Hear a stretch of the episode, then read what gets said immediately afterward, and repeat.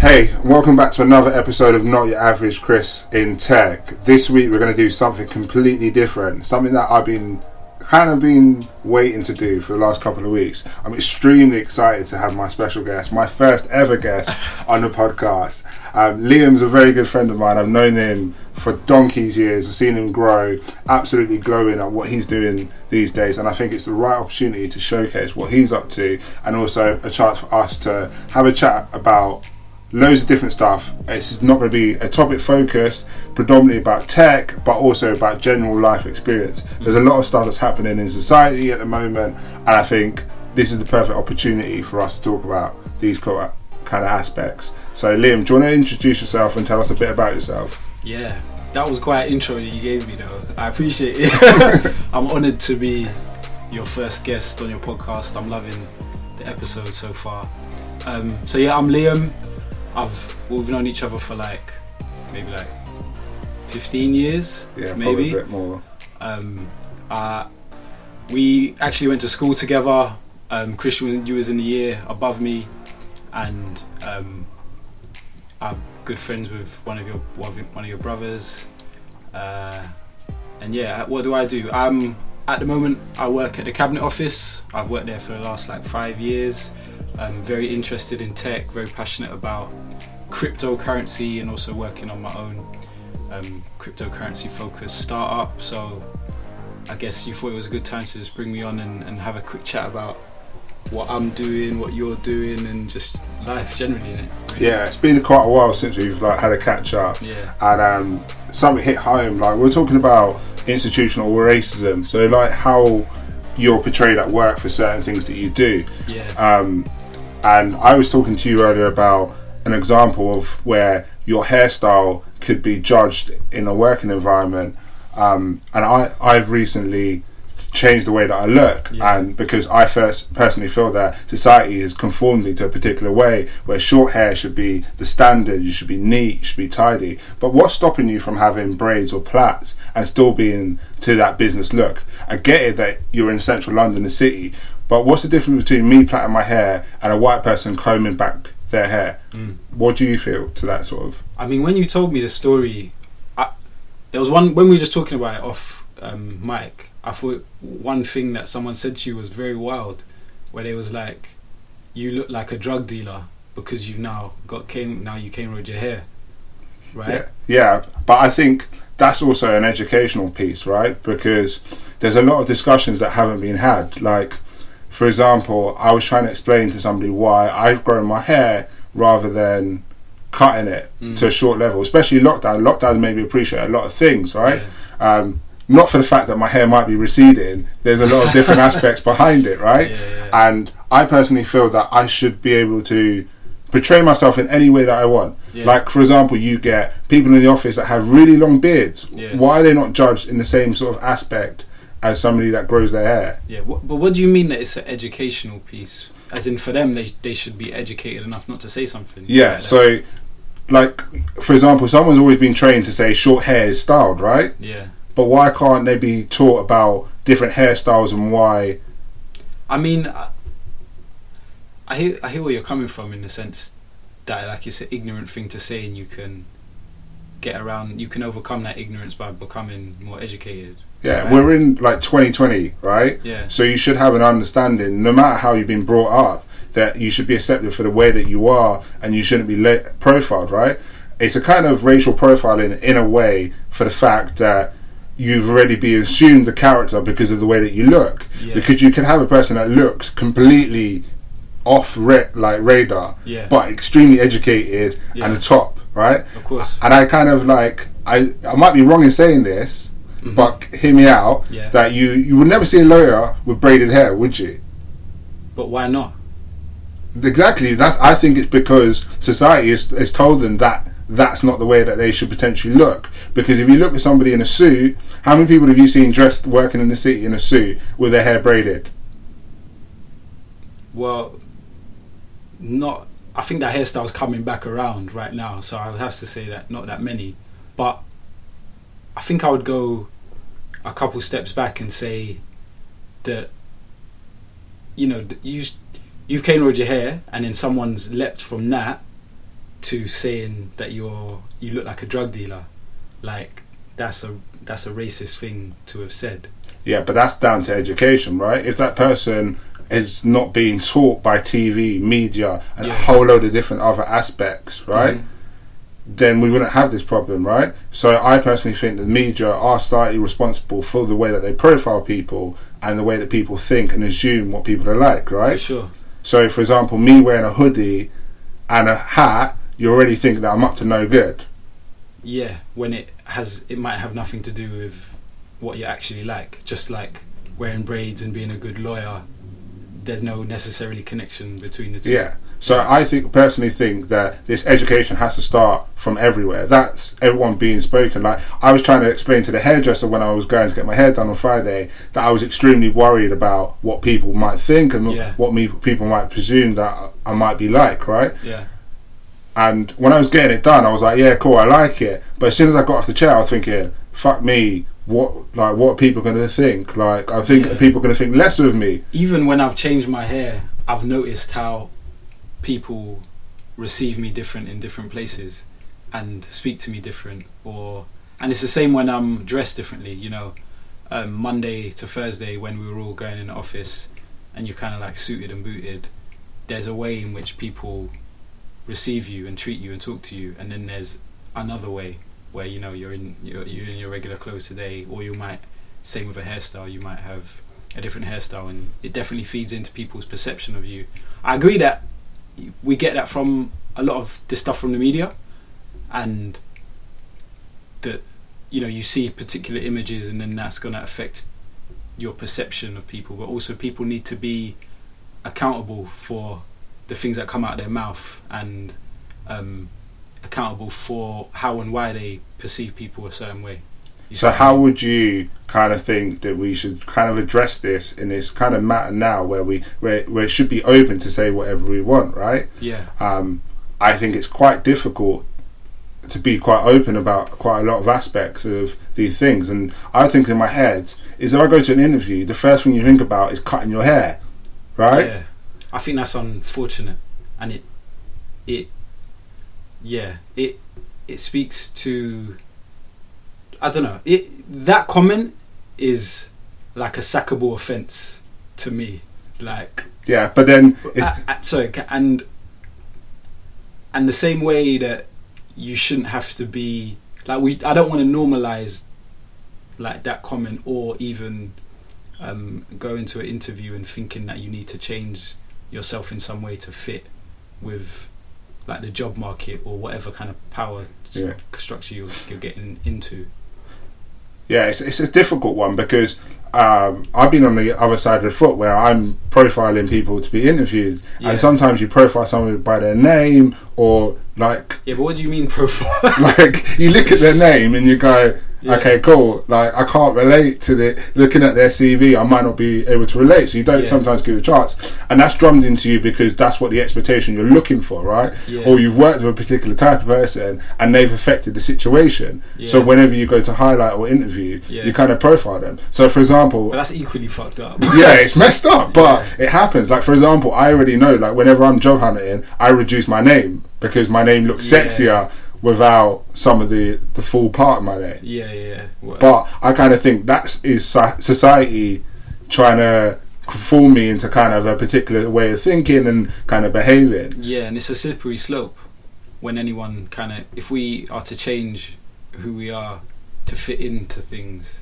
it's it's it's kind of dangerous. Yeah, I remember working with uh, this guy. He, he, he called himself Christopher, right? Yeah, But Christopher was not his birth name, nothing Yeah. to do with him. His parents never gave him Yeah. a name. But he was like, this is the only way that I could potentially get a role. And I was like, but that's not. I think you're mis-selling yourself, right? yeah, You should sell yourself from your full name because that's your identity. That's where that persona begins. yeah. Um, Now I, I understand it. I, I mean, I can't crit, I can't crit, I can criticize people for looking at names and um, discriminating against them, and that includes you. yeah, I'll take that one. I don't mind. because it's, it's it's it's obviously it's really wrong. It's inherently wrong. Um, people might do different things to. Is it too quiet? No, no, no, Yeah. it's alright. I'll, I'll boost it out. Okay, cool. So people might do things practically, like change the name on a CV or whatever to to get the role, um, and people got to do what they got to do. Just from where I'm sitting, I'm like it's all wrong, um, and it it is a reflection of what we're living in. But do you think that's that was also a factor of like how we were brought up in schools? So like the educational system didn't educate us on a lot of aspects. Yeah, Right? We're all conformed to one particular direction. Even when you go to university, the direction is still in that ideal world, right? yeah. School is just on every level, from how you how you your appearance, how you dress, how you dress, um, to what you're taught is all molding you for kind of the larger structure of society. I think. Um, so yeah, you having to go to school dressed a certain way with your head shaved. You know, at our school we couldn't have hair um, above a certain length. I remember people getting sent home because they had cane row or they um, had grown their afro over the summer or something like that. Um, and that is all gearing you up for the workplace. So it's kind of it's getting norm. It's it's normal for that to happen at school, and then it's normal for you to conform in the wider like Yeah. Where do you reckon the buck should stop? as in Like, how do we change this culture? Like, what do we need to do to like make this mm, people allowed to have their own identity and express themselves? Because I certainly feel sometimes there's a bit of a depression within yourself that can be caused because you're trying to fit into society, yep but you can't fit in society because you don't feel like you fit in. Yeah, I think first and foremost we got to call it out, um, and we shouldn't be hypocrites about it as well. We got to call it out when it's there and say why it's wrong and explain why it's wrong. Um, and also, I don't think I, I can only speak for me personally, but I don't think we should bend to anything um, which wants to shape us in a particular way that isn't for our higher for our higher benefit or cut parts of, of ourselves away to fit into places. Um, because like I said it's a slippery slope because then everyone's every, once everyone's doing it we can control everyone Yeah. So taking the back of like everything you've learned over the last like sort of ten years yeah and to where you are now, how does what you're planning to do change that kind of mentality? So how are you gonna build your platform and stuff that you're working on, your projects? Sorry to like give a little spoiler for later on, yeah, yeah. but how does that make you feel about shaping and what kind of direction are you kind of going for? I think moments like the one you were describing at your workplace when you change your hair, like those are those are instances where your kind of confidence can be knocked, and you can um, be tempted to go and then conform to things.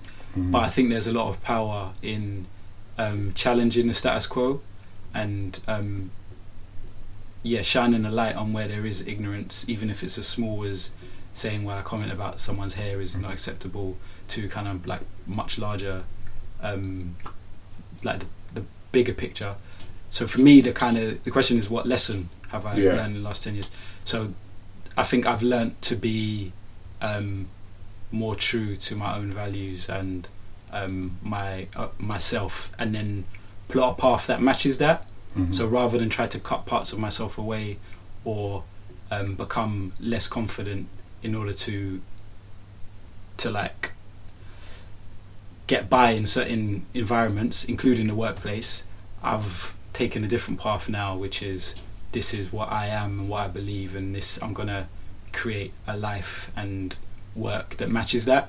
Mhm. Yeah. So, I again another angle I look at, it, and this is this sounds a bit sad what I'm about to say, and I'm quite surprised that I'm actually going to say this because I'm actually judging myself for thinking this. Like, if there was a role and you experienced some difficulties, and it was the perfect career plan for you, and it hit your five year goal Yeah. by being in that organisation, would you walk away from that organisation?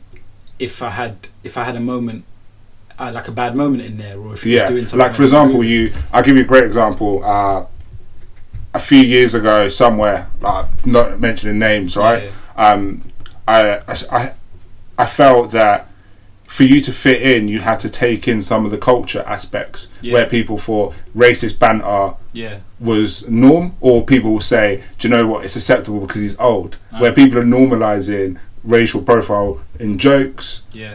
You know what I mean? And you kind of look at like, for example, not saying in any kind of way, but For instance, with what that comment, yeah, yo, that comment, if that comment that someone said to you was just changed a little bit and aimed at, you know, another um, quote unquote disadvantaged or minority group, you know, the res- peop- the reception would be totally different. Yeah, and also, do you feel like, and this is going to be me being bad and thinking in my head, right? That the no snitching culture on on yeah, like for example, I I'm a person I I swear down I will not snitch for nothing, like, and I won't bring it up. I just let it slide and whatever. At work. Yeah, Yeah, but see, I think that's where we go wrong sometimes, um, and and I think you have. I, I don't know about snitching is not the right word that I would use, no, Um, but, but I would say like, especially in the workplace, is uh, is where you need to call things out um, and see how far you can escalate things because what what you'll find is that people are very uncomfortable when when you take people one on one and and pull them up on certain things that they said you see how small they are and how uncomfortable these conversations are and Yeah. and, and it also when you pull on one thread also you, you find out how many other other times it's happened to other people do you know what's kind of interesting? I go back to the really early part of my career, right? And um, someone made a comment, and I'll share this because this is quite a long time ago, and I hope the person listens to this and realizes what they said. So the guy said you can't take a street tech guy out the street and make him a corporate engineer. yeah And at the time, I remember I was like, "Excuse me, like you can't be saying that."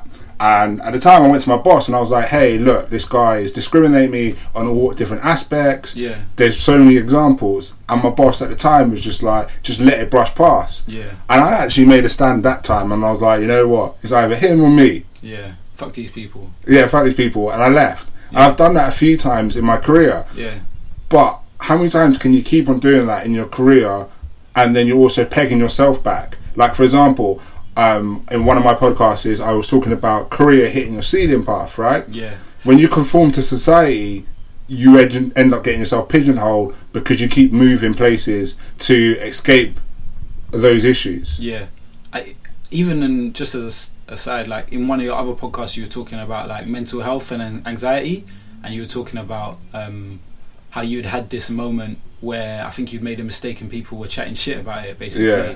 and like, so you remember in that comment about the you can't take a street guy, some bullshit, and this other one where you've made a mistake, like, what what people think are little throwaway things are actually pretty big things in people's lives, and that's why it's important to um, to to kind of call it out and Yeah. deal with it at the time. I think even though that's hard. Yeah. Um, so yeah, go on. I think one of the big problems is that I think the backlash for standing out and Yeah. making a comment is worse than reporting the issue, Yeah, right? yeah. No, I feel So- that. and I've done this. Sorry to cut you off, but I've done the same at, in previous stages of my life as well, where I've kind of tolerated some bullshit that um, was actually unacceptable and should have been called out in it.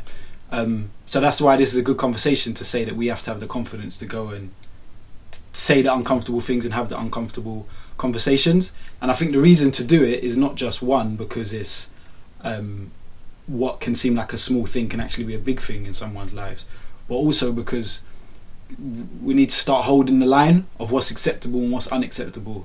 And when everyone kind of holds that line and toes that line, then the line gets enforced. Yeah. Where it where there's a boundary that people think they can just cross all the time, then um, they're going to keep crossing it. Yeah. And yeah, it, it says something when you have to.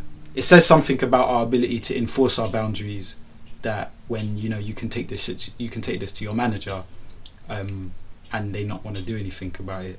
Yeah, I just personally, I I think the harder thing is the the backlash in in being speaking out, Yeah, like because sometimes like and I, I'm probably going to be judged for this, but I personally think when you speak out the first time on it and you call somebody out about it, yeah, the backlash that you get is twice as bad as the comment they've made. Is that is, is that from experience? That's from experience, yeah? Yeah. Because your whole team looks at you differently. Yeah, Everyone's on edge, yeah, and whenever somebody says something, you're like, they're like, oh, okay. They might say blah blah blah blah blah, or this person's you've done this, but kind of this. yeah. So you kind of like you then become the outcast of the team, and you, you you're disjointed in a lot of different aspects, Yeah. right?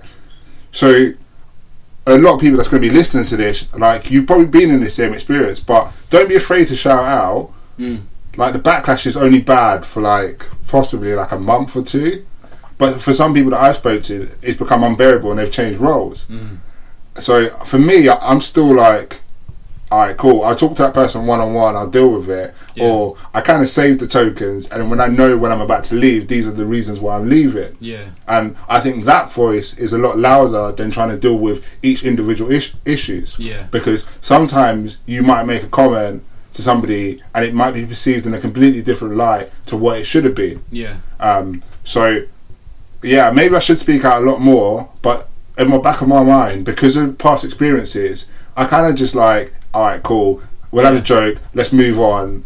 Like, don't mention Yeah. it again. But what I don't want to happen is that these comments become normalized in the way that we work, right? Mm. In a lot of different aspects, right? And we should all be treated like we have a code of conduct and a line, right, that we draw. yeah, So we need to make sure that we teach these boundaries yeah, but I guess the way that we educate it's got to be slightly different. Maybe if we start drawing out um, classes, learning sessions where people can get educated and informed in the workplace. So it's sort of like on your new board, like onboarding experience, Yeah. that you start to kind of train that culture. Because I, I don't know how you feel with it when you don't get on board at your work. You don't get taught some of these boundaries, and some of these people like not being like outspoken here, but some of the people's never worked with black people, or some Yeah. people's never ever seen a black person in their whole life. That's like when when I first got to uni. You can tell that you can tell people had never met a black person before, and eh, they always think you're a drug dealer. That's what I got when I was. It's like, everyone what- used to come up to me and be like, "Oh, if you," I, I got some mad stories about that. Um, but yeah, I I agree with you. I, I mean, it, from my perspective, it's hard. It's hard to know what to do to um, re kind of re-educate or, or retrain people into a bit like kind of healthier ways of thinking because you're programmed into these messed up ways of thinking from the time you come into the planet. You know, like you're learning this stuff subconsciously through the media, subconsciously through everything, and then you're you're playing it out in your schools and your workplaces, etc., Yeah. etc. Um, definitely enf- enforcing personal boundaries is Yeah. one that I've found to be good, and to talking to people one on one and being like X, Y, and Z because they might not even realised what how disrespectful something that they've said is. So Yeah. getting them one on one, but yeah, it's it's it's sad if you if we can all relate, which I can, to the fact that you've got you store up your tokens and you and you're like, boy, all I can reel off plenty stories of messy things that happened to me Yeah. while I was at work, and unfortunately, I didn't call out all of them. Yeah. But is there a reason why you didn't call it out? Yeah, it's a similar thing where I was just thinking, um, this year and this a couple of years ago, um, where I'm thinking, oh, if I say something, it's just going to cause more drama. Yeah. But now I've, you know, in time we grow and we evolve, and I've I just see it differently now. Where if if X, Y, and Z happens to me, there's no point in saying that it's wrong if I'm not going to call it out as wrong. I, I need Yeah. to enforce my personal boundaries, and I need to be able to do that even if it's to my detriment because it's what I actually believe. Like I actually believe that what you said Yeah. is wrong. Yeah, so I was thinking the other day, I was like, you know how we get this Black Pound Day like so Yeah, often, yeah, right? Is that I I personally feel that that's not giving credit to black businesses. That's giving one day to showcase it, right? Yeah. We should be showcasing that all the Every day time. is Black Pound Day. Yeah, and I personally feel that this goes way past the ecosystem of just the office, right? Because when you look at it, Black History only gets one month a year. Yeah. Yeah, that education is not throughout the whole year. Yeah. And like, why are we not talking about some of these subjects and like people being educated on our history, like in loads of different aspects? Like, how many times, like, when do you see a black superhero? You only see like one or two. Black Panther. Yeah, and when you look at like TV, whenever you see somebody being robbed or something Yeah. like that, it's a, so I- I, I think stop and search is, is. I'm going way off topic from what I'm trying to get to, but I think we should have this diversity constantly, whatever aspect we can. We should try and do this education. I think yeah, I think it's all tied into economics at the end of the day.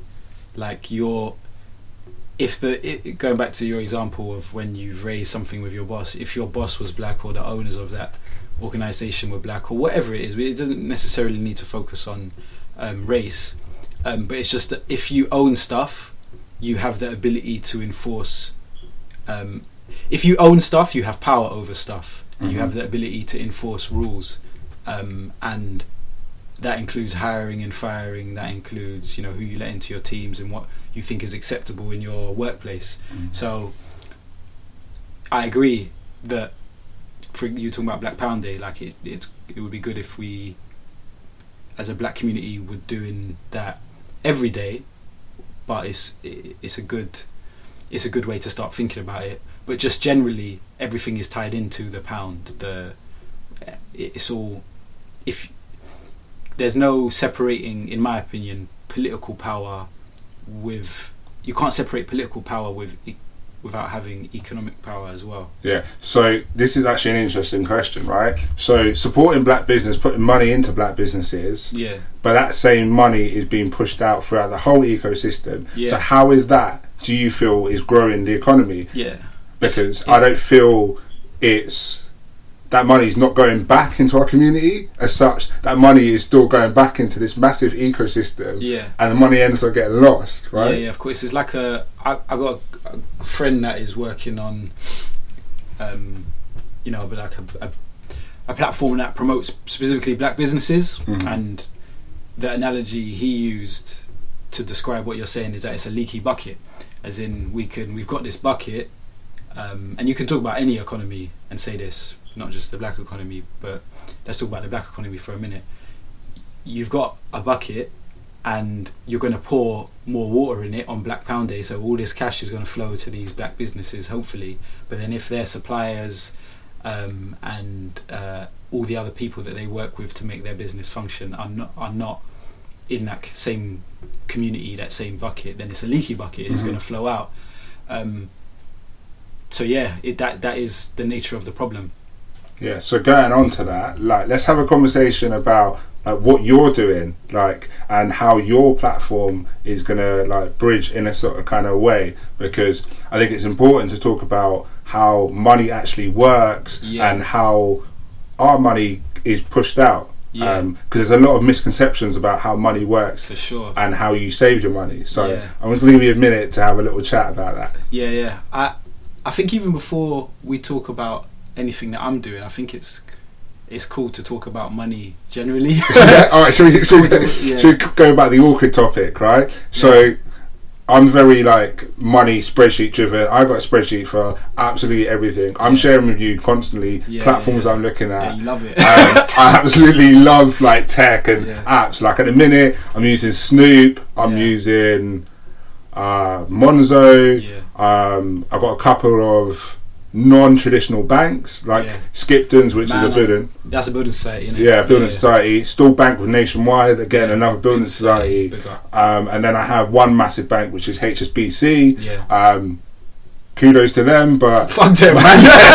the money goes in the bank, comes straight out. Yeah, yeah, I'm yeah. putting it to other places. And then there's also the, the fact is that there's other platforms where you can actually use your money to grow. Like I sent you a platform the other day. I don't know. If you no, I checked it out. It was the peer-to-peer lending. yeah, so there's a couple of platforms out there where you can make your money grow.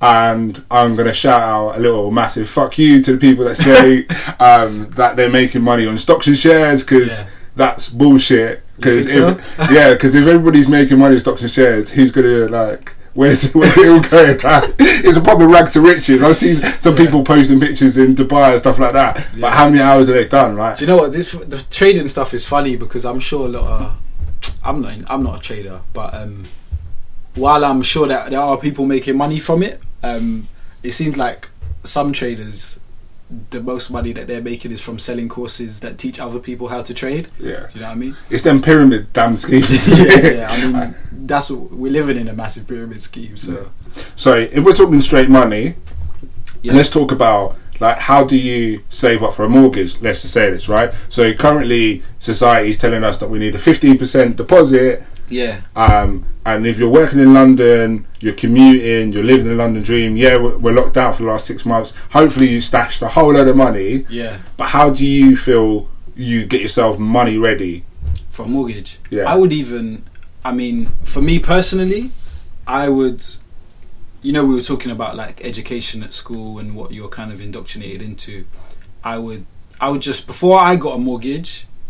When I was thinking of getting a mortgage, I started to look into the mechanics of um, mortgages and the banking system, etc., etc.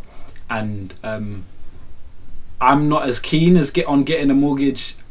In fact, I, I probably won't get a mortgage Whoa, that's In a life- bit um, having looked into it on a deeper level. Um, and the main thing that bothers me about mortgages is the amount of interest that you pay to the banking system. Um, so, like on a fi- on like say a five percent uh, mortgage over thirty years for like a four hundred k house. Let's say a five hundred k house Mhm. you're going to end up paying 400k in interest and you're going to mostly pay that interest in the first 20 years of your mortgage so over the lifetime of a mortgage that 30 years in the first 20 years you're going to pay let's say hsbc fuck Yeah. hsbc um, 500k in interest Yeah. and by the end of that 20 years for that house that you borrowed 500k for you're going to maybe have less than 100k in equity yeah. so, what you've done and what we're all doing is making the banking system rich um, by using their loans to buy our houses, and we think that we, and we're doing it because it's just the thing that we do, like we own Mm. our homes, right? But I think it's a bit of a, it's a really really fucked up system. Yeah. Me personally, Because if you look at some places in the world, right, people don't buy homes, right? People Rent. rent, the whole way, right? But in the UK, we've got this thing about equity, equity, equity, Yeah. right? and it, it is i think it's this cultural it's definitely cultural um i'm not sure where it comes from originally but yeah it is all about buying like in in germany and stuff they it's more um common to rent and the thing i say to people is whether you're renting your home or you're b- buying your home with a mortgage you're still renting if you're renting Yeah. you're still you're paying the landlord rent for the property.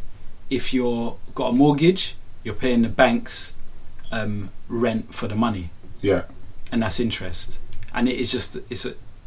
I understand when people say that at least at the end of a mortgage you still own the home, and after 30 years of renting you might not own it, but if what you pay out in interest to the banks, um, say you have a mortgage, if what you pay in interest to the banks uh, is more than what you would have spent renting and growing your money, then you probably haven't done any better. Yeah, it's kind of there's also the flip side to that what you're talking about, which is the other financial bubble where people live on credit. So Yeah. TVs, cars, and all of this, which is the American life, and I kind of think that feeds into this whole homeowning and this whole thing, Oh, right? for a fact, because and you you said it like they're li- everyone's living on credit, but that credit isn't just TVs and um, holidays and mobile phones. It's houses too. When we when we get a mortgage, we're buying on credit. The banks aren't taking anywhere eh, aren't taking money from anywhere else in the economy to lend us that money. They create credit to do it. So when you know you've got your fifteen percent for your mortgage, let's say it's uh, let's say it's ten percent. When you've got your ten percent for mortgage, it's thirty k you've got for a three hundred k house. When you go to the bank and ask for a two hundred and seventy k loan to buy your house, they're going to create that money. They're not going to take it from all their depositors, etc. They're going to create it. So when we're constantly getting stuff on credit and creating more money, what did you think that does to the price of? Pushes it up, It right? pushes it up. And It's, it's kind of interesting because the last couple of weeks I've been looking at properties myself, and and I'm like, this shit is fucked, Yeah, right? fucked. So when he he took away stamp duty, all the people who Because- are cash, yeah. right, Yeah, yeah, bought all the properties, and they can buy at any price that they want. yeah. right? But if you're a first time buyer, that doesn't help you in any aspect because the people that you're competing with in that market is completely different. Yeah.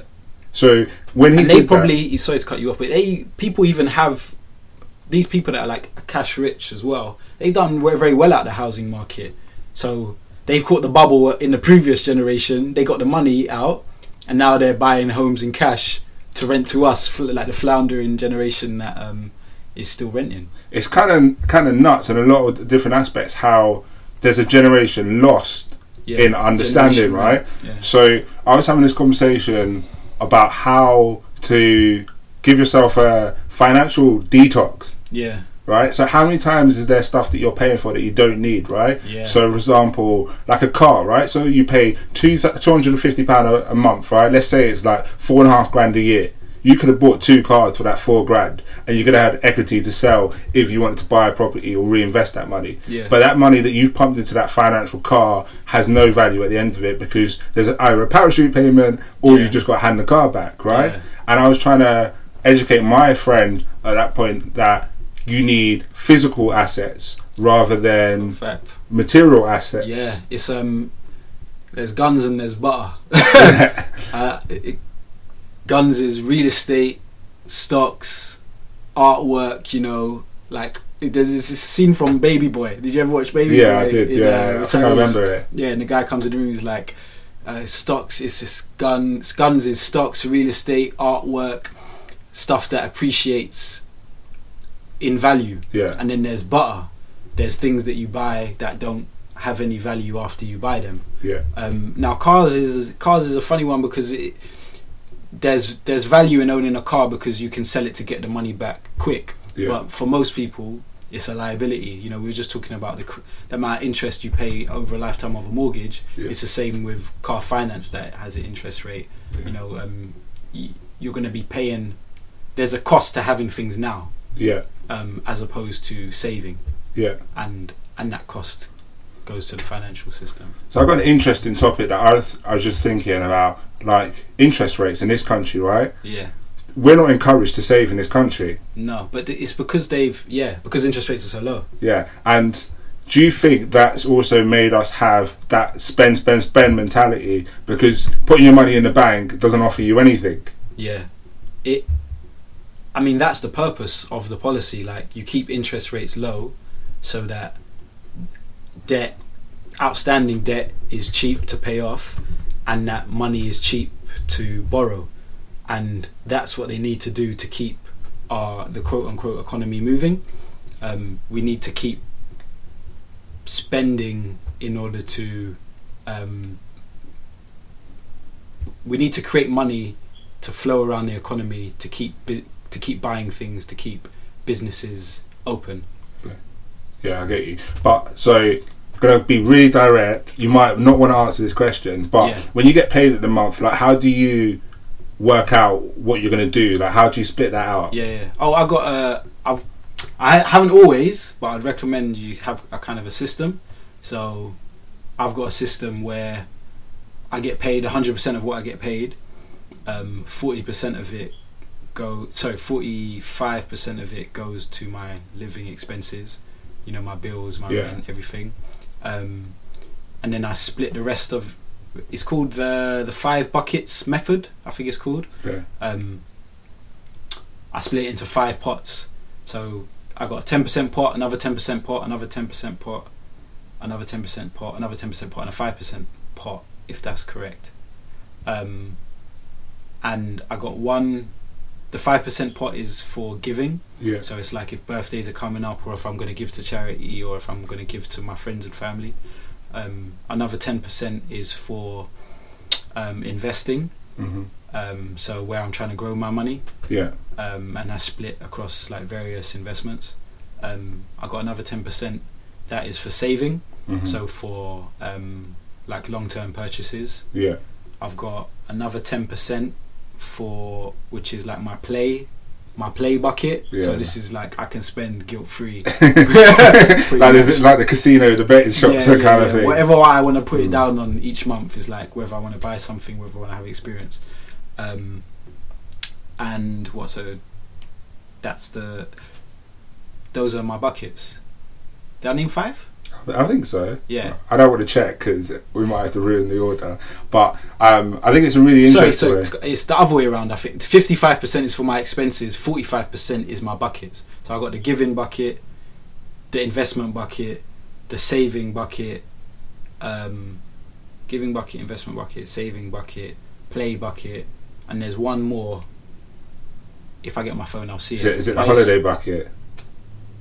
I think it's my. Um, I have to get my phone to see because what I got it up is it's just automated. Okay. So it's automated. It's, there's direct debits. They go out to different places. I, I spend what's in my play bucket. I invest what's in my investment bucket, and and I keep it like that. So what do you do?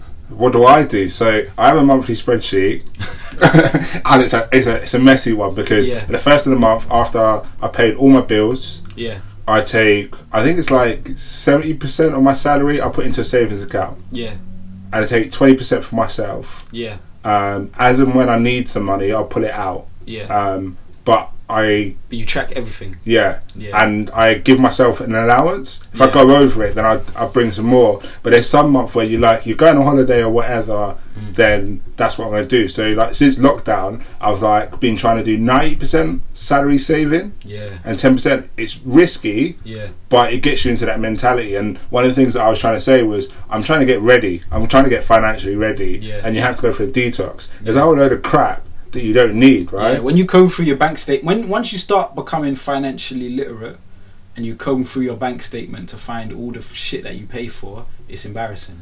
Yeah. When I when I did mine, it's embarrassing. I think there was an app I was paying for on my phone. It's three ninety nine. I was paying for like eighteen months or something stupid, like because I never really combed through. This is years ago, I didn't comb through my bank statements properly. yeah. Three ninety nine over a few months. That's a, it, it, added up to money that I, I, would like to have had. Yeah, it's quite. It's, it's, it's so many people don't do that detox, right? and you times that by ten. If there's ten things that you have one of them direct debits for, Yeah. you, it's a lot of money, man. I like nothing. a great example was um, I I can't name the person, but they had a Barclays um, thing where it gives them like three pound, four pound a month, right? If you've got two direct debits, it's free.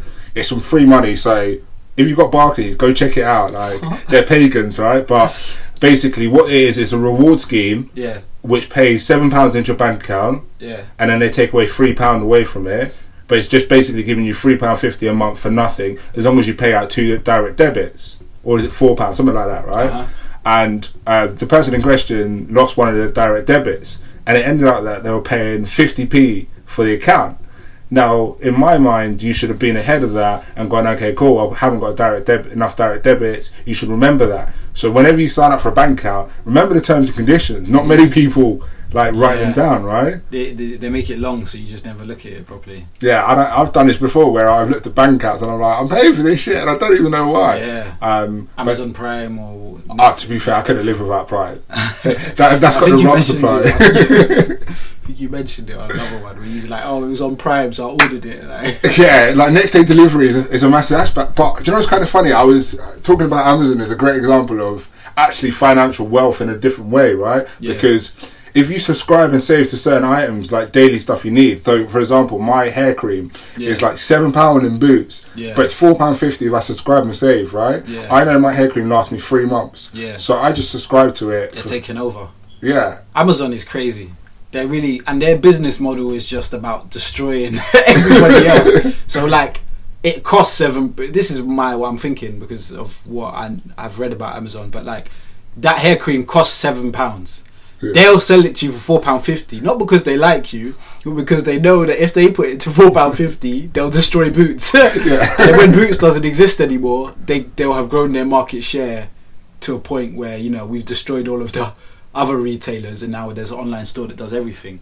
yeah, it's like a Mike Ashley kind of program, right? What does he do? Just oh, he just cut, cut costs. cut costs, kill everybody off, yeah, yeah, and just replace you with whatever he can in it. Do you know what I mean? That's Zero hours and stuff like that. yeah, Um, it's such an interesting aspect in so many different ways, and I, I think my pots and the way that I I am is I'm very strict. Like for example, I could buy a car that I want right now, right? Uh-huh. But when I look at my car, my insurance is two hundred quid. If I upgrade my car, it's going to be seven eight hundred. Why am I going to just chuck an extra five hundred quid away for no apparent reason? Then four grand on a car that could potentially be worth Yeah. like two and a half the year later. I mean, only only if it fits into your budget and you think it's worth it. You know, Yeah. like Like for example, I bought a drone recently, and yeah, you probably enjoy the footage, right? yeah, yeah, yeah. But for me, in my head, that's a business, Yeah. right? If I'm buying something, it has to have a business mentality. yeah, Like in my head, I'm already going, okay, cool. I've got a drone. How am I going to make money? Yeah. Do I want to do drone wedding photos, X, Y, Z? Yeah. Not trying to promote my skills here, but slightly. but for me, if I'm buying an asset, it has to have value. Yeah, I agree that we should think of things as like assets and liabilities, um, but I do just to, I temper it a little bit with just being like, does it fit into your budget? Like if you if you was a millionaire, um, and that's why I like the percentages thing because it doesn't matter what I'm getting paid, things are going out same way yeah, um, and and also I've you I've got room to to spend guilt free. You know, you work, yeah, so you, you should buy your drone or your car or whatever if it fits in to your budget. But uh, do you know the the other interesting thing is the people that think credit card first. Yeah, but see, that's how they got that. That is how the that's how it, it keeps on moving. The economy. It's just this more credit, more credit getting pumped into the Yeah. system. So I've been, I, I can happily say that I'm like nine, nine, ten months credit free, Yeah, and I only had credit because you offered me a balance transfer, right? yeah, Now society tells me that I need a credit rating to have whatever I want, right? yeah. So you get a credit card, do whatever you want, Yeah, do some mad fuckeries, Yeah, yeah, yeah. Right? That's how they got me. and you get into all of a sudden, I had this debt. and you just get into a vicious cycle. Yeah. You're paying them back fucking two hundred pound a month. yeah, yeah, yeah. because gotta you told me that society tells me I need a credit rating, right? So and now I'm like, fuck, all right, I'm trying to buy a house. I need some fucking credit. Where am I going to get the credit? So you advertise me with like interest free, like stuff, like an iPad, right? 12 months interest free. Normally I'll be like, you know what, fuck it, I've got the money in the bank. And then when the person, I got to till when the person was like, hey, like, I wouldn't advise you to like paying it for this up front. And I was like, but why? And she was like, she the way she broke it was like, you could probably earn twelve pound fifty in interest in the bank, right, by keeping your money. That that that's nearly equated to a percentage off your your device. I was yeah? like offsetting it. yeah. So yeah, yeah. keep your money in the bank, gain a little bit of interest, and then pay it off. That's like um, offset mortgages. What the banks have, where uh, if you've got money in the bank that they're supposed to be charging, paying you interest for, then if you keep it in the same bank as you have your mortgage with, then you can pay less interest on your mortgage by not receiving interest on your savings. Yeah, Do you get it? yeah. And it's kind of, and that was the first time I was like, you know what, fuck it, I'm just gonna get it on interest free. Like, Yeah, it, yeah. Because of your offsetting, you're keeping your money in the bank. Yeah. paid on it. Yeah, yeah. No, makes sense. and and that's where kind of a few aspects where you have to go, okay, cool. I'm looking at the material value of this. Yeah, It's not going to be worth this yeah. in 12 months' time, but I'm I'm paying this over a smaller proportion. And I'm a person I don't like direct debits. I can't stand a stupid direct debit. Like, just let me pay for the shit the whole year up front, right? I would rather be in an environment where you come around to me and go, January, these are all your bills. Like, and pay me. pay them in advance. yeah, and let me breathe. You want to pay for a year of Netflix in advance. yeah, my Netflix is dirt cheap, yeah, Yeah, but yeah. I'd rather know what my upfront cost is, right? Because how many of you spend the time and go, okay, cool, over the 12 months, how much does that one subscription cost me? yeah, yeah. Right? That's what I was finding when I was combing through all these bank statements for, for like the subscriptions I never used. yeah, I, I think I had one, and it was, I don't even know why I had it. And it worked out that I was paying something like £64 a year Mm. for something that I only Yeah. need 1% of it. Yeah, and it all it, I've never used it since I bought it. Yeah, and I, that's why I'm a bit afraid with the podcast, right? That Yeah. I'm trying not to pay into a subscription model for hosting it. Yeah, And just shout out Limo here because I'm going to move it. Yeah, I'm going to do a year, and that's why, like, at the minute, Yeah. I, I'm promoting Limo because I can put that podcast on there, and there's no charges for me to upload it. But all I want to do is share what I'm talking about, Yeah. and these can cost from like five to six pound a month, and I haven't got that business growth in my podcast so far to to justify it. yeah, so when I look at my financial organization, I have to look at a lot of stuff. Like this Yeah. is this is a hobby, right? Yeah. But hobby. You need to become an accountant, bro. You've got a lost, like a lost talent for accountancy. I, I'm a numbers man, Yeah, right? yeah. My numbers don't stack up, right? So I'm, not that I'm looking at how long we're spending here because I got five hours still free on one platform. But um, oh yeah, you're like, let's wrap this up. I ain't got long. nah, but you have to look at your money as it's your property, right? And a lot of people don't look at it as your property. Yeah.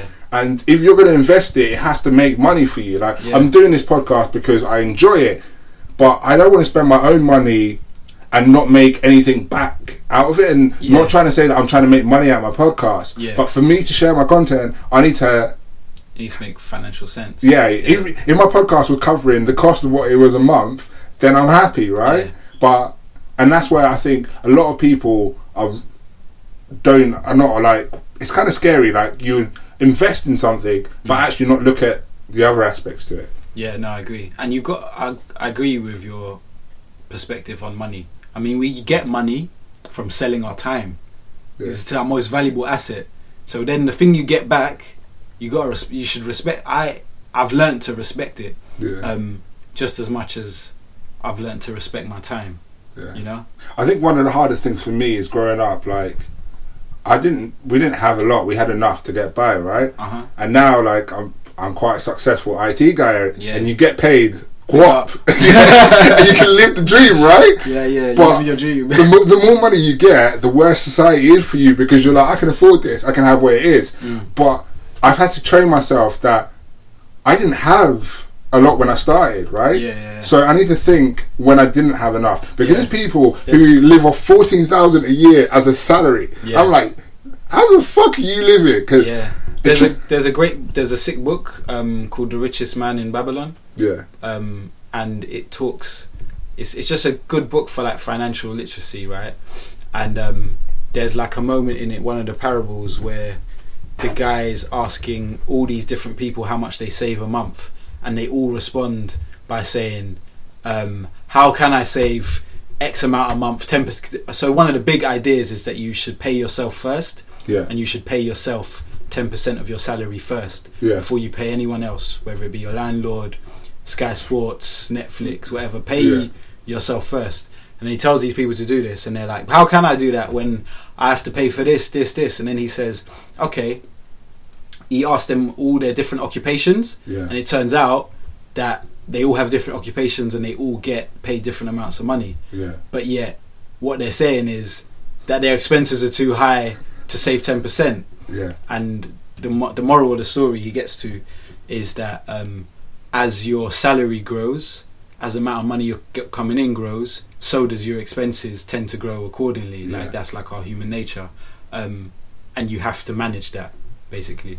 Yeah. It's a such an interesting thing. It's it's like that whole behavior changes a lot of aspects, and I really want to touch on um, how you invest. Like, like for me, I'm quite a sensible person. Like, I used to gamble heavy. I used to love going to Yeah, yeah, William Hill. roulette. Yeah, Back back, in the back yeah. in roulette before a night out. Yeah, always- so, so get fifty pound note or something. and I always put something on zero just in case. just in case, Yeah. and it never pays out. Yeah. and it's kind of those things are just finesse machines. like, They're designed to just finesse you us out of our money. and it's kind of funny because I don't gamble anymore. Nah, say And somebody said to me like, I gamble like maybe I put one horse a year, yeah, but I have to like if I go to a casino, I'm a, I've got an addictive personality. As soon as I touch the casino, I'm having a fucking good time, right? yeah, yeah.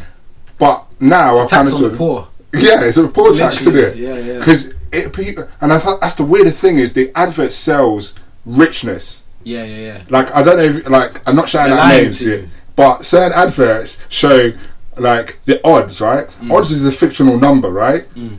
So if you say someone thirteen to one, right, you're gonna win thirteen times to your one. Yeah. So that person's going, "Fuck me, that's a good fucking chance." Isn't it? Yeah, yeah, Let me just go for it. They put Yeah. a one on it. Yeah, but it's just ma- it's just out of nowhere. Yeah, I always remember. They pick the number, in fact, to make sure that they know that they will get money, depending on how many people choose to go down to select that bet. You know. Yeah, I think one of the reasons why I've become such an accountant with fucking money was I was in Ladbrokes one time, and shout out to. Like, I appreciate for all the money that I've earned from you and lost. You up though? You shouting them out? I, I, I guess so. I, hope don't want, so. I, yeah, I hope so, man. Because I used to be young, rich, and uh, happy. Uh, whereas now, like, I'm, I'm living comfortably. Mm. Yeah, but yeah. I remember this guy came into the betting shop. He put his whole wage, like, talking about nine hundred pound straight in the machine. Yeah.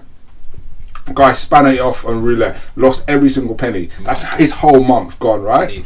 I went to the machine, sluck a ten pound in there, come out with a cheeky oh, bag out of the Oh, machine. wow. That was his money. That's his money. That's And the game. I, the game's nuts, right? I win. And when I took my money and I came outside, the guy was like, "Oh, can you buy me some cigarettes?" You didn't do it. I bought him cigarettes. Oh, you. were- Yeah, because I felt bad, but then in my head I was like, "Actually, no, the game's nuts, bro. I put my ten pound in. He, he might not have bought you nothing. Yeah, exactly. Took all of his money. So I personally, from that aspect, was like, this is this is a sinking ship. You can get addicted to this shit. Like, I won't Yeah. have apps. I won't have anything that's kind of addictive because the law is unbelievable, right? Mm. You get, get a spin, you win ten pound on that spin, and you think that's game changing, bro. I'm ten pound up. Let me flip the ten pound. Before you know it, you've lost that ten pound because you thought you've won ten pound. You put another ten pound because, and then Don't before you know go. it, Don't go down that road, man. You there's in life you can't get something for nothing. exactly. That's just a fact. So that's so where it's gonna come back around. You know. So that's what I'm trying to like say. Let's be healthy about your money aspects and be honest with your partner where you're spending it, how you're doing it. If you don't feel comfortable in spending that amount, then don't mm. do it. Just say it Is that what you're doing? do it. Yeah, Shared I- bank account. Yeah. I, well, to an extent, like Yeah. we go out, Yeah. then we put money in the joint account yeah. and stuff like that. So we're kind of like sensible in a lot of aspects, Mm. but. Yeah, I'll pull her up occasionally. Like I don't mind. I'll be like, "Yeah, we spent too much on this. Mm. Yeah, like, We yeah. need to cut back on different aspects." Yeah. I We mean, need it's to do- like it's your personal economy, innit? Yeah, you Yeah. should manage it like you're managing. And that's why, like, I invest in a lot of shitty schemes, man. Certain brothers telling me, bro, put a bag in here, bro. No, I'm gonna no. flip it to like three. That's Don't you worry, I'm gonna look it. And I used to invest in the hood, bro. Like everyone wants to come out. Like there's certain people in the hood where they're like they got ideas. They're like, yeah, I got a printing business. I got a salon. I Yeah. got something. I got Why are they coming to you? I'm just, I'm just, I was a person that I wanted to invest, bro. I wanted, I wanted to like put my money down, put my money Yeah, where my mouth is. I didn't have a lot, but Yeah. I trusted. you know they weren't invested in printing businesses. Nah, You know that, right? yeah, they were, they were like growing their business, whatever it was. yeah, Um, they grow. yeah, they're growing. But I kind of like, I used to think, yeah, cool, like, I'll put money into it, I'm going to try and make some money back. And actually, I came a lot worse out of it, and I could have been better off at this age. And to be fair, fuck it, I'm not going to reflect on my 20s because that's YOLO, bro. You, you live them once and you spend whatever. But in my 30s, I want to be so healthy and I want to make good decisions rather than bad decisions. Yeah. And it might sound easy to do that, but you have to r- take risk in a lot of different aspects, and you by you trading on certain platforms, you're taking risk. Yeah. But for me, I do some mad calculations for that risk because, like for example, I will put hundred pound on a platform, see how that grows. Right. So for example, I use Moneybox. Right. Yeah, I looked at my Moneybox the other week. I'm down two percent. Yeah. So why am I going to put more money into that that system because I know at the minute it's not growing for me. And yeah, I get They the whole invest of it. in um, stocks and shares. Yeah, so I kind of was like, cool, I'm only going to put my money if I can see the growth, right? If the product is not growing, then I'm not growing with it. Yeah. And You, you're basically doing it based on the returns you're getting. yeah, Yeah. because I don't want to lose out no more, man. Yeah. That shit's that shit hurts. Like I know from school days selling SIM cards and stuff like that. That money comes and money goes. Yeah, like we, we all did our own little business. Yeah, Yeah, We, yeah. we had our own like Mad donut projects. businesses. Yeah, everyone had a project. But You were coming the good laptop guy. Yeah, I'm laptop Oh, guy. I'm, st- yeah, I'm still, yeah. I'm still that guy, right? I Yeah, still make yeah. thirty pound on a laptop, Yeah, yeah, and I'm yeah. happy with the thirty pound. But it's kind of funny because I would do anything for like a ten, a twenty, right? That ten, that twenty, I didn't have the day before, and that's my spending money, right? That's my Mm. Yeah. toy money. Didn't exist, Yeah, yeah, yeah. and and that's the thing is having that second business to make yourself grow is Your side hustle. yeah, and I made sure. Don't worry, I did pay tax on that. I did declare it. Yeah, if Yeah, anyone's yeah, in case tax- in case HMRC are listening. yeah, in case they're listening, Yeah. did pay tax on that money. Yeah. Uh, it wasn't cash in hand at all. Nah, nah, Um, nah. And like anything you do, you need to put a, a a wealth object into it. Like time is money, right? Yeah, I'm not coming out of my house for five pound. I might come in my house for ten pound because that ten pound has some sort of value. It could pay for something. There could be an accessory that I want Yeah. or something like that. And the way that I think is everything that you earn has a value in its own right. Yeah. If you wanted to buy something, you've got to earn it. Yeah. Yeah. Just because you're working doesn't mean you can buy an object, right? Mm-hmm. You've not paid yourself your worth, right? How much time have you put in that month to yourself to pay yourself for that item? Mm. Yeah. So a great example of this: if you want to go buy something for yourself, how how do you justify it to yourself in your head? Your head? Have you saved up a month or two? Yeah. How do you work out the calculation that you can justify buying it? I use my budget. I use my budget. Honestly, I have my I've got my pots. I know where everything's allocated. If I want to buy something, I'm looking at my play budget and I'm seeing does it stretch? Is Yeah. it is it does it fit into what I'm trying to do this month? I've got I'm trying to go here, I'm trying to go there, I want to buy this and I'll just weigh it up like that. So I'm kind of funny. I won't buy something. I'll save up. Yeah, yeah, right? yeah. So I'll split a proportion 25. Say, for example, I want trainers and they're 150 quid. Mhm. I'll put 25 pound a month. Hopefully by then I won't need it. Sometimes I'm like, fuck it, I'm gonna buy it. But I've worked for Oh, so enough time goes by that you don't yeah, Yeah, that's a good And- way to do it. That's a good way to do it. Like, as in, let the money build up, and then when the money's there now, am I gonna still want that thing? yeah, Because that's that's the another thing about um, credit. Like, we've all been there, like using using credit cards and, and credit and stuff, but um, it's just so easy to have it now um, with the credit and pay it off that you will have it now. Or you, or you at least you're tempted to have it now, yeah. um, rather than rather than save. But do you- I also think it's kind of scary how in, how the world encourages you. Like I, I don't know if you saw my my um, Instagram post about Amazon doing interest free over four months or five months, right? Yeah. And I'm like, that's encouraging credit. Yeah, yeah, yeah. right? But in this country, we never had a society like we've had loan books, other stuff. Yeah, your um, what are they? The, the people that rip you off, where you go in your little circle, um, and they put you in a book every week. You gotta go pay somebody. What, like a partner? Yeah, like a partner. Yeah, yeah. What's your partner? because certain people are bumpy, right? So oh, what if they just try to leave with the money? yeah, yeah, yeah, yeah, yeah. and like that kind of society is great because you build up your money to pay for what you need to do and you only use it when you need it right Yeah. whereas now credit is so available that you can just have it now without really thinking about it and i i look at some people like not judging people on benefits but benefit people go take out all these credits but not realizing the impact that it may have Yeah. right? So if you look at your house, right, how many things do people have on credit, right? You've got your fa- your sofa, TV, fridge, microwave, bed, Yeah. TV mount because you can, Yeah. and all these kind of things. And then you also then go to the fact where you need building work. Your building guy's gone to you. Yeah, you know what? I do it over twelve months, like 122 pounds a month, right? Yeah. But if you actually looked at how much interest you paid over the course of all them objects, It's wild. it's not. And what people want to offer you credit as well because your your debt is their asset. There's Yeah. people all around the world that own these debts, and they know that you're going to pay them back more than what they lent out. So they're comfortable living. They're comfortable making you their passive income. It's like student loan.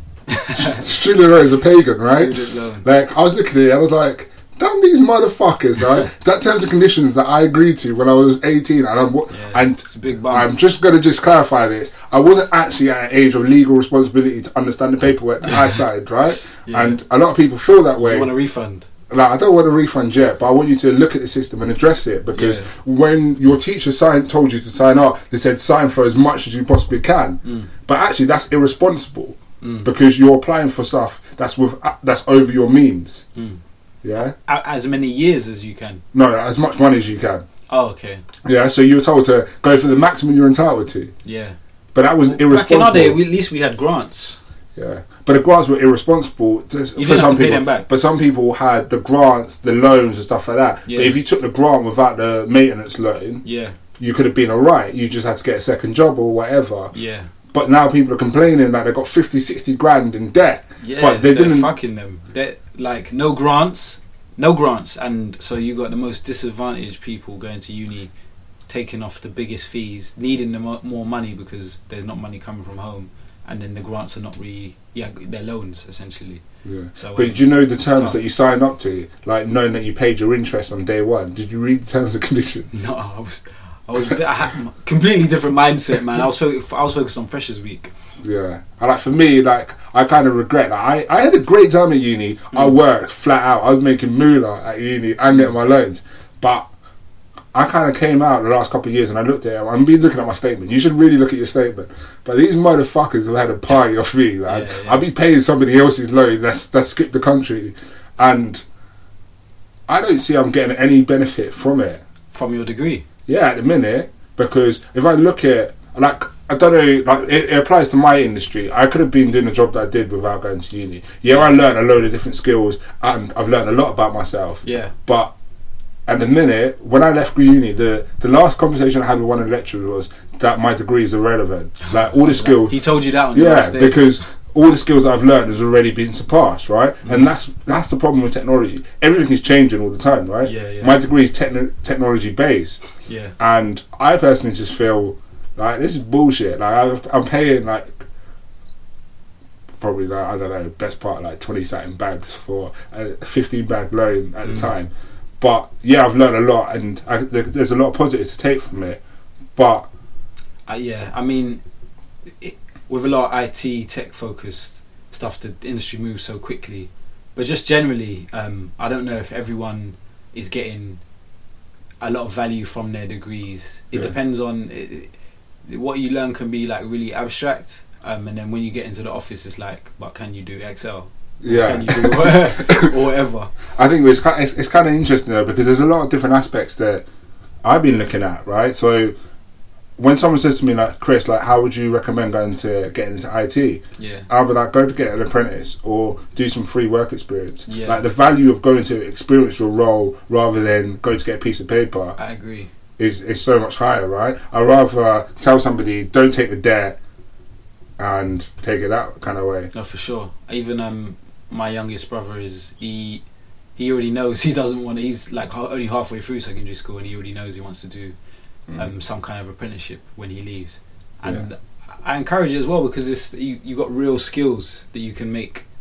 You you're always going to have those skills now. You're Yeah. always going to have um, that value. And when when a lot of people leave uni, or I speak for myself, when I left uni, I didn't feel that much wiser than when I left school yeah. but now I had this piece of paper that like um, allowed me to apply to certain jobs that I wouldn't have been able to apply to when I left school. So this this is actually brings on to a good point, right? And then I've been trying to get to this subject for for quite a while now. So from the degree you've done Yeah, to what you're doing now yeah, and what we want to talk about, because I really want to get down to the juicy bit, because like I've, I've been hearing about this project for quite a while now, Yeah. and I'm absolutely looking forward to like talking about it for a while. yeah. Um, but how did your degree kind of push you into this direction that you're? Head into now. Yeah, So I took an economics degree. What I found, um, what I can see now, is that the things I learned on my degree course were probably not like the full picture in terms of like interpreting um, the economy, the, the like global economy and the environment and stuff. Um, so I think it was a good experience. Just going to uni generally was a good experience. So it was like formative in that way. Like I, I was a lot of growth just going to uni and living away from home. In terms of what I learned on the course, I, I, I didn't rate it that much. I think I've learned a lot more. I've learned a lot more about the way the world works from reading outside of what I learned at school and what I learned at university. I think going back to what we were saying right at the start, um, school and university are really is where you're kind of getting indoctrinated into um, a certain way of thinking and perceiving the world. yeah, And although I don't regret the experience of going to uni because like, I got a lot out of it in a personal sense, um, I don't really rate the education system in general anymore now from what I've learned. yeah, Um, and I don't. I think everyone's encouraged to get degrees nowadays because it's literally a way of um, cutting down applications on Yeah. certain jobs. Like just by adding you need a degree on it. yeah, now we can rule out X amount of um, applicants. But really, what it creates is a vicious cycle where now every job needs a degree, and now you have to go and get a degree, take on debt in order to um, kind of enter society. And then once you've got that debt hanging over you, it's just like a mortgage or any form of credit. You have to keep working in order to pay off that debt. Yeah. So this project that we're, we're building up to, right? Yeah, yeah. Um, I remember I was being in the room. Can't disclose what how this the conversation come up. yeah. Um, but being in that room, listening to your project, I was really excited because it's something different. It was it's an idea that I've not really heard much about, and when we had that conversation last year about it and how we we're talking about loads of different ideas, yeah. I kind of felt that there's a gap for this and there's a reason behind this and loads of stuff has changed but certain aspects of the world haven't actually changed right Yeah. and we spent a lot of time talking about race diversity um, money aspects money health and get yourself in a better financial position for you to get to that point where it's buying a house or whatever you're trying to do to make the next step and I think what you've been working on in the background is being is something that could make an acid difference. Um, yeah. Hopefully. And the name is really, really cool. I'll, I'll let you talk about that in a sec. But I think when you look at technology that we have, certain things are untouched areas, right? Mm-hmm. And this is a market which is kind of touched in the past, but hasn't been touched in a long time, right? Yeah. It needs a breakup in society. Somebody that's like what we call them a groundbreaker, someone that digs up the road and causes havoc, right? An absolute disruption kind of person. And I think what you're building is an absolute disruption to the market. There's nothing out there at this current market which is like that. Mm. And I really want you to share that with the listeners and tell them everything that you're doing, why you're doing it, and what can we expect in the next sort of 12 months from you. Got you. So, yeah, we we had a conversation last year talking about just a business idea, and it's finally coming to kind of fruition now. Um, the the business is a startup called PropBlock. That's P R O P B L O C. Just going to say here, yeah, before we go into anything, Yeah. nobody try and steal this idea because this is trademarked so far, Yeah, right? me. Um, I mean, they couldn't because it is trademarked, but yeah, um, we're going to try not to disclose too much information so people can't steal secrets, yeah. but we're going to give you a, a basic idea of how it works. Yeah, I mean, we're and we're testing it. We're building and testing at the moment. So, um, what we find with startups is that at different points they like pivot and and change and tweak little things that they're gonna do. Um, but we we can talk about it as it is now, and and hopefully we'll see it. Yeah. Well, definitely we're gonna see. It. So it. just a disclaimer: if you're listening, don't try and steal this. he was here first, they're didn't gonna be like, yeah, fine, I don't care. Next pyramid scheme, innit? yeah, yeah. try. So let's talk about the platform. So what's it going to look like? Yeah, so we're, we're so we're launching our we're planning to launch a cryptocurrency, um, and the idea behind the cryptocurrency is to get people to um, pull their money together into a building fund. Um, by purchasing this cryptocurrency, you you kind of invest into a building fund, and that is then used to build um, properties to rent, um, and the rent is then paid back to the investors in the building fund. So if you own our cryptocurrency, you'll be paid rent um, on the properties in which we build. So trying to get a little bit juicy into here. Behind your cryptocurrency, what platform are you running? Like, what have you built it on? Are you building your own cryptocurrency, or? Yeah, so we want to build on the. We're looking at the Ethereum blockchain at the moment. We haven't launched the currency. Um, we're we're testing kind of the how the viability of the business, and um, before we kind of build everything on the back end. Um, but yeah, so the, one the main cryptocurrency that people everyone would have heard of is Bitcoin, um, and there's another cryptocurrency, the second biggest by mar- market cap, Yeah. is called Ethereum, Mhm. and that that is kind of like a decentralized layer of um,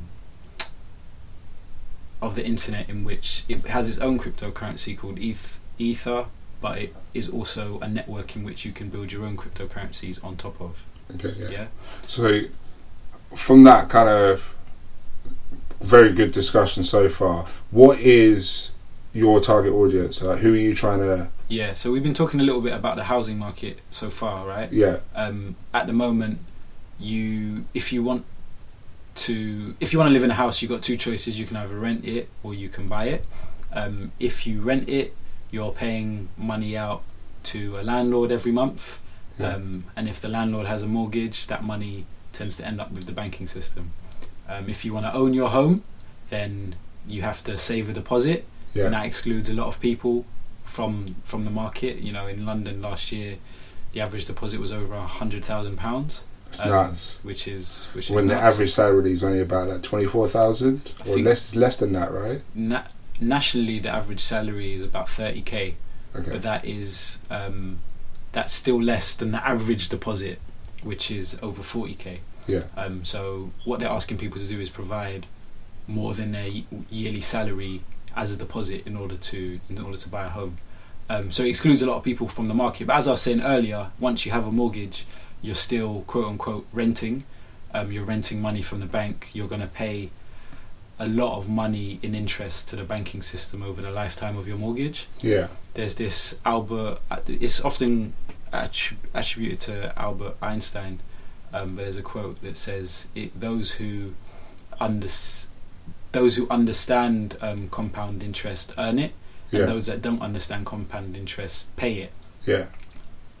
In wanting to get mortgages, often we we're the ones that are paying compound interest. So, if you have a 400k house, even with a five percent interest rate, the amount of compound interest you're going to pay over the first 20 years of that mortgage while you're decrease while you're increasing your equity and repaying back the loan is a hell of a lot of money um, Yeah. as we said on like a 500k house you'll pay 400k in interest over the first 20 years Yeah. and have less than less than 100k in equity It's nuts. it's crazy So uh, so those are your options at the moment. You can Yeah. either rent, pay a landlord who's going to pay the bank.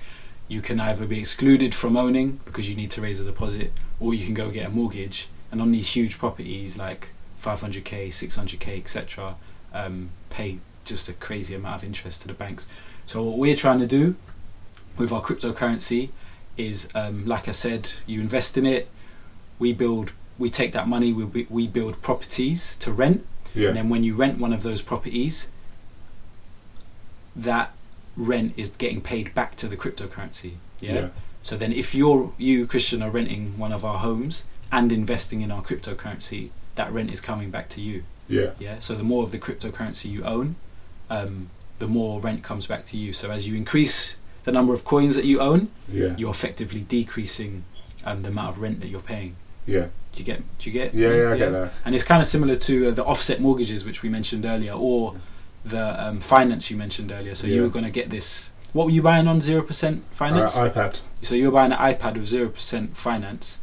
You're going to buy an iPad in cash. Yeah. The woman said to you, um, "Why not get zero percent finance? Because that means that the money you would spend in to buy this in cash is going to be earning interest in the bank." Yeah. while you're paying this at zero percent. Um, so you're offsetting the amount, the amount you're earning in interest in the bank is going to be offsetting um, the amount you ultimately pay for the iPad. Yeah. And this is the same. So when Christian is renting a home with PropBlock, um, he's offsetting how much rent he's paying. I don't know why I'm talking about you first. I don't know why. when yeah. you when run you when you are renting with PropBlock, um, you're going to offset the amount of rent you're paying by also saving your money with us. So by investing in this cryptocurrency, some of your rent is coming back to you, and the more of it you own, the less rent you ultimately have to pay. yeah. So, like, I'm gonna be really controversial, right? Go on. So, taking yourself, put yourself alongside like building societies, right? Exactly. Yeah. We're modelling ourselves on building societies. So, obviously, building societies have changed over time. That's how stuff happens, right? Yeah. So, what is gonna say to somebody, come to PropBlock rather than take a traditional route? Like, what are the incentives that you're kind of trying to educate people? Because this is an educational piece rather than an understanding kind of piece. Yeah, I mean, so the first thing I just say because you brought up building societies is that we're really modelling ourselves on building societies. Can I just ask which one? All of them, the concept, but, the concept. But what one drives you? Like, what one stands out to you? Like, if you look at across the platform, there's Yeah. loads of them, right? yeah, so yeah. I can name a few. I'd probably shout out Nationwide because not f- and and the reasons is not really to do with um, like the competitive marketplace, but because they're still a building society. Yeah. What what a lot of people don't realize is that okay. So first we'll say what the difference between a building society and a bank is. Yeah, Yeah. building societies started in the Midlands in um, 17 late 1700s. When they first started, they were just groups of people who wanted to pool their money together to build property. Yeah. Um, first one started in a pub, for example, and once all what they do is they pool their money together every month, and then they'd use that money to build houses. So once, if it was just me and you in the building society, we pool our money together. First, we build your house, we pull our money together, and then we build my house. Yeah. yeah? Eventually, those building societies turned into savings and loan institutions. Yeah. They pool their money together from their savers, and then they lend it out to their borrowers. Yeah. So when I saved with, let's say, Nationwide, I know that my money is going to be used to um, fund your mortgage. Yeah. And then when you pay interest on your mortgage, that money comes back to me as a saver. Yeah? And that's a building society. Banks, on the other hand, they don't pool money together. They don't take money from lots of savers and, and loan it out to their borrowers.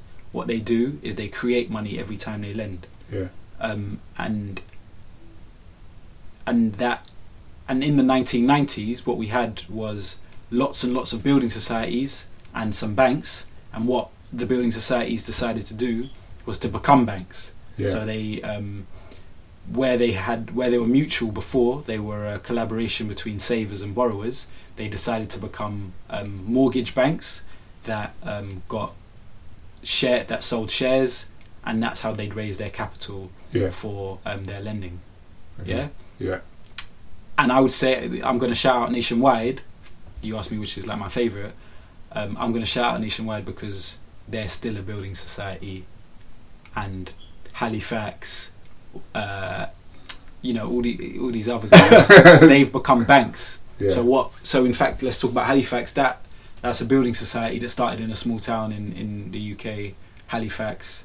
That's the name of the town, and um, Kudos to them. yeah, they became a bank. So while we see the face Halifax on our branches and on our debit cards and stuff, they're not. They're not. They're owned by Lloyd's Banking Group. Yeah. Yeah, there's four banks in in the UK.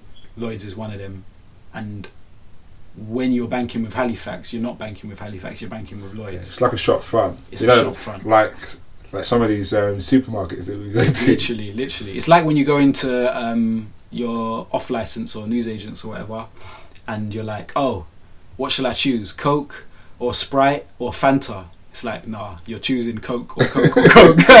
Some of the same house, bro. Yes, it's just different yeah, packaging, exactly, right? Exactly, exactly. So, um, yeah, I'm a, I'm a fan of Nationwide because they're still a building society and they kind of kept they kept true to that like mutual idea, whereas banks, they're not mutuals. They're designed Yeah. to give you loans so that they can profit from the interest of the loans, and then they don't even have to pay that money to us as savers. Yeah. So we're talking about again. Let's go back to like target audience. Like what what is the main incentive and what kind of people are you looking for? How do you want to encourage that growth? I'm I wanna I think we're gonna keep discovering who our like audiences and our early adopters are, but the the impetus for for me to do this is for the quote unquote generation rent. Yeah. Um, there's Have you got a target location in mind where like you want to focus this on? Because I I know some people are when they do projects, they Yeah. kind of like look at a particular area to see how they can adapt their product. yeah.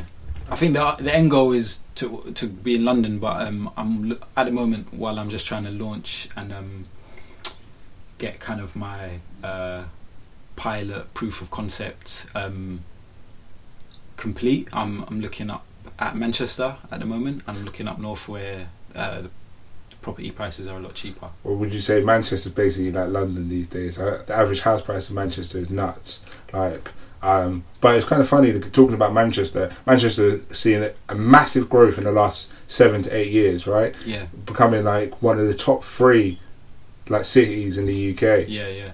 I got affinity for them because I went uni Yeah. up there, innit? I just want to shout out Stockport because it's kind of lonely and sad, right? Oh, mate. When they- Have you ever been there? Do you know what I it mean, is? it's like one of the stops on the bus.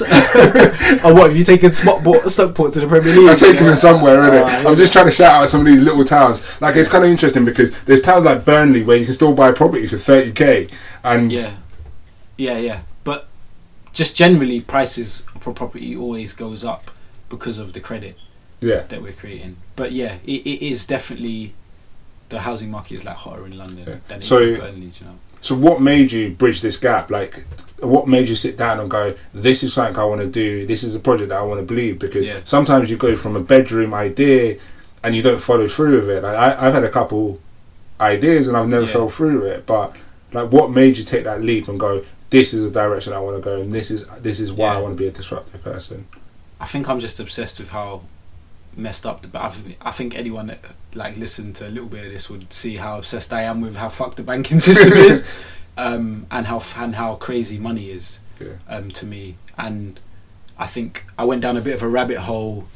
It started with like I was like, why couldn't I afford a home? Yeah. Um, and I read a book by an economist called Josh Ryan Collins, which is called "Why You Can't Afford a Home." Shout out to him. Yeah, and it's basically set out this problem of banks create money when they lend, and if they keep lending for for houses, they'll keep pushing up the price of houses, and we all have to pay them interest. It's like yeah. it's almost like having um, being dominated by empire, Yeah. like and having to pay the empire tribute. yeah. Like the the banks aren't adding any value to our economy. They're not. They're primarily r- lenders for houses. They're not lending to people with great ideas to start podcasts or um, great ideas to start, um, you know, computer companies. yeah. They're lending against property that's already in place. And the idea is that if I lend, if they create money for it, they inflate the price. If they inflate the price, they can get more interest. And if they get more interest, um, they can pay themselves even more yeah. that isn't conducive to a happy society and we're seeing the breaking point now with generation rent you've got people living at home much longer people renting from cradle to grave Yeah. people um, you know living living on like pot noodles just to save up for a mortgage deposit Yeah. There's nothing wrong with that because that's getting them to where they need to do, right? it there isn't nothing wrong with um, wanting to own your own home it's a i think it's a very um, it's a normal kind of pursuit like walking into a home you own is security it feels good um, Yeah. and it's an investment in your children uh, Yeah. if, if you if you want to have a family but having a society where people need to scrimp and scrave in order to um, access something which like large parts of the society can access um, because their parents have done it or because th- there, there's money there to do it that's that is a bit of an ill society to me Yeah, it's kind of. I, I, I personally feel it, the society's fucked at the minute. There's a lot of aspects that I'm looking at, and I'm going, yeah, this is not really for me. And I understand where that that investment comes from, and I like your idea. But the other question is like, how are you Yeah. going to make money for yourself? Like, because Yeah. it's important. Like, I'm a money man. I'm a numbers Yeah, man. I told you I like to invest. But like, how do you grow yourself out of that? And how does Prop make money Yeah. Well, how are you going to also make money? Just not not the business as a whole, right? Because Yeah. the business is a business, right? Yeah, That's yeah. got to make money. But you've facts. also got to make your own money out of this. So how do you grow yourself and your financial side? So I think my um, on a business level, the way the building societies worked is they were um, so they pull the money from all their from all their savers and they lend it out to the borrowers. The borrowers pay interest on what they've borrowed, and the building society pays that interest back to the savers. But what he would do was take a little bit of the interest in order to to keep up with running the society. Yeah. PropBlock works in the same way, in the sense that we keep a little bit of the profits for ourselves in order to um, pay for us as an entity. Yeah. Um, that's that's the concept. Um, how do I make money myself personally? I think whenever you create, when wherever you create value, um, money flows accordingly. Um, and one thing I'm particularly passionate about is teaching yeah. um, and, and writing and blogging. So um, Can we I- shout out some of your pages? yeah, I mean, if you visit prop, propblock.com, I've got a blog there. Um, I can get you to share uh, my medium my medium page. I don't know how to get say the link to it. Or- Not technically savvy or-. Yeah, yeah, on the on a podcast. Um, I also blog about like I've got a separate podcast um, called beats.rhymes.debate um, where we we talk about hip hop and we do like listening parties Yeah. and stuff. I got a blog on that. Um, so yeah, writing and teaching is how I is how I, I create my value and um, and get paid Yeah. for it. So I just sorry, I was just looking at the time. I think we we've touched on like absolutely amazing points, and Yeah, we've been going for a little bit. We should do this again. we I definitely think we will. I, th- I think we've got good vibes and we've got some good understanding. I can't Yeah. wait to share this. Um, because I want to talk crypto. yeah, around to it. So you know what I think we're gonna do? Yeah, what we're gonna do is we'll wrap this session up, Yeah, yeah, and we're gonna come back to another se- session of us. yeah, yeah. yeah. So thank you again for listening to this week's episode of Not Your Average Christian Tech. Don't forget to tell your friends, to tell another friend if you enjoyed this episode. Um, hope to see you soon.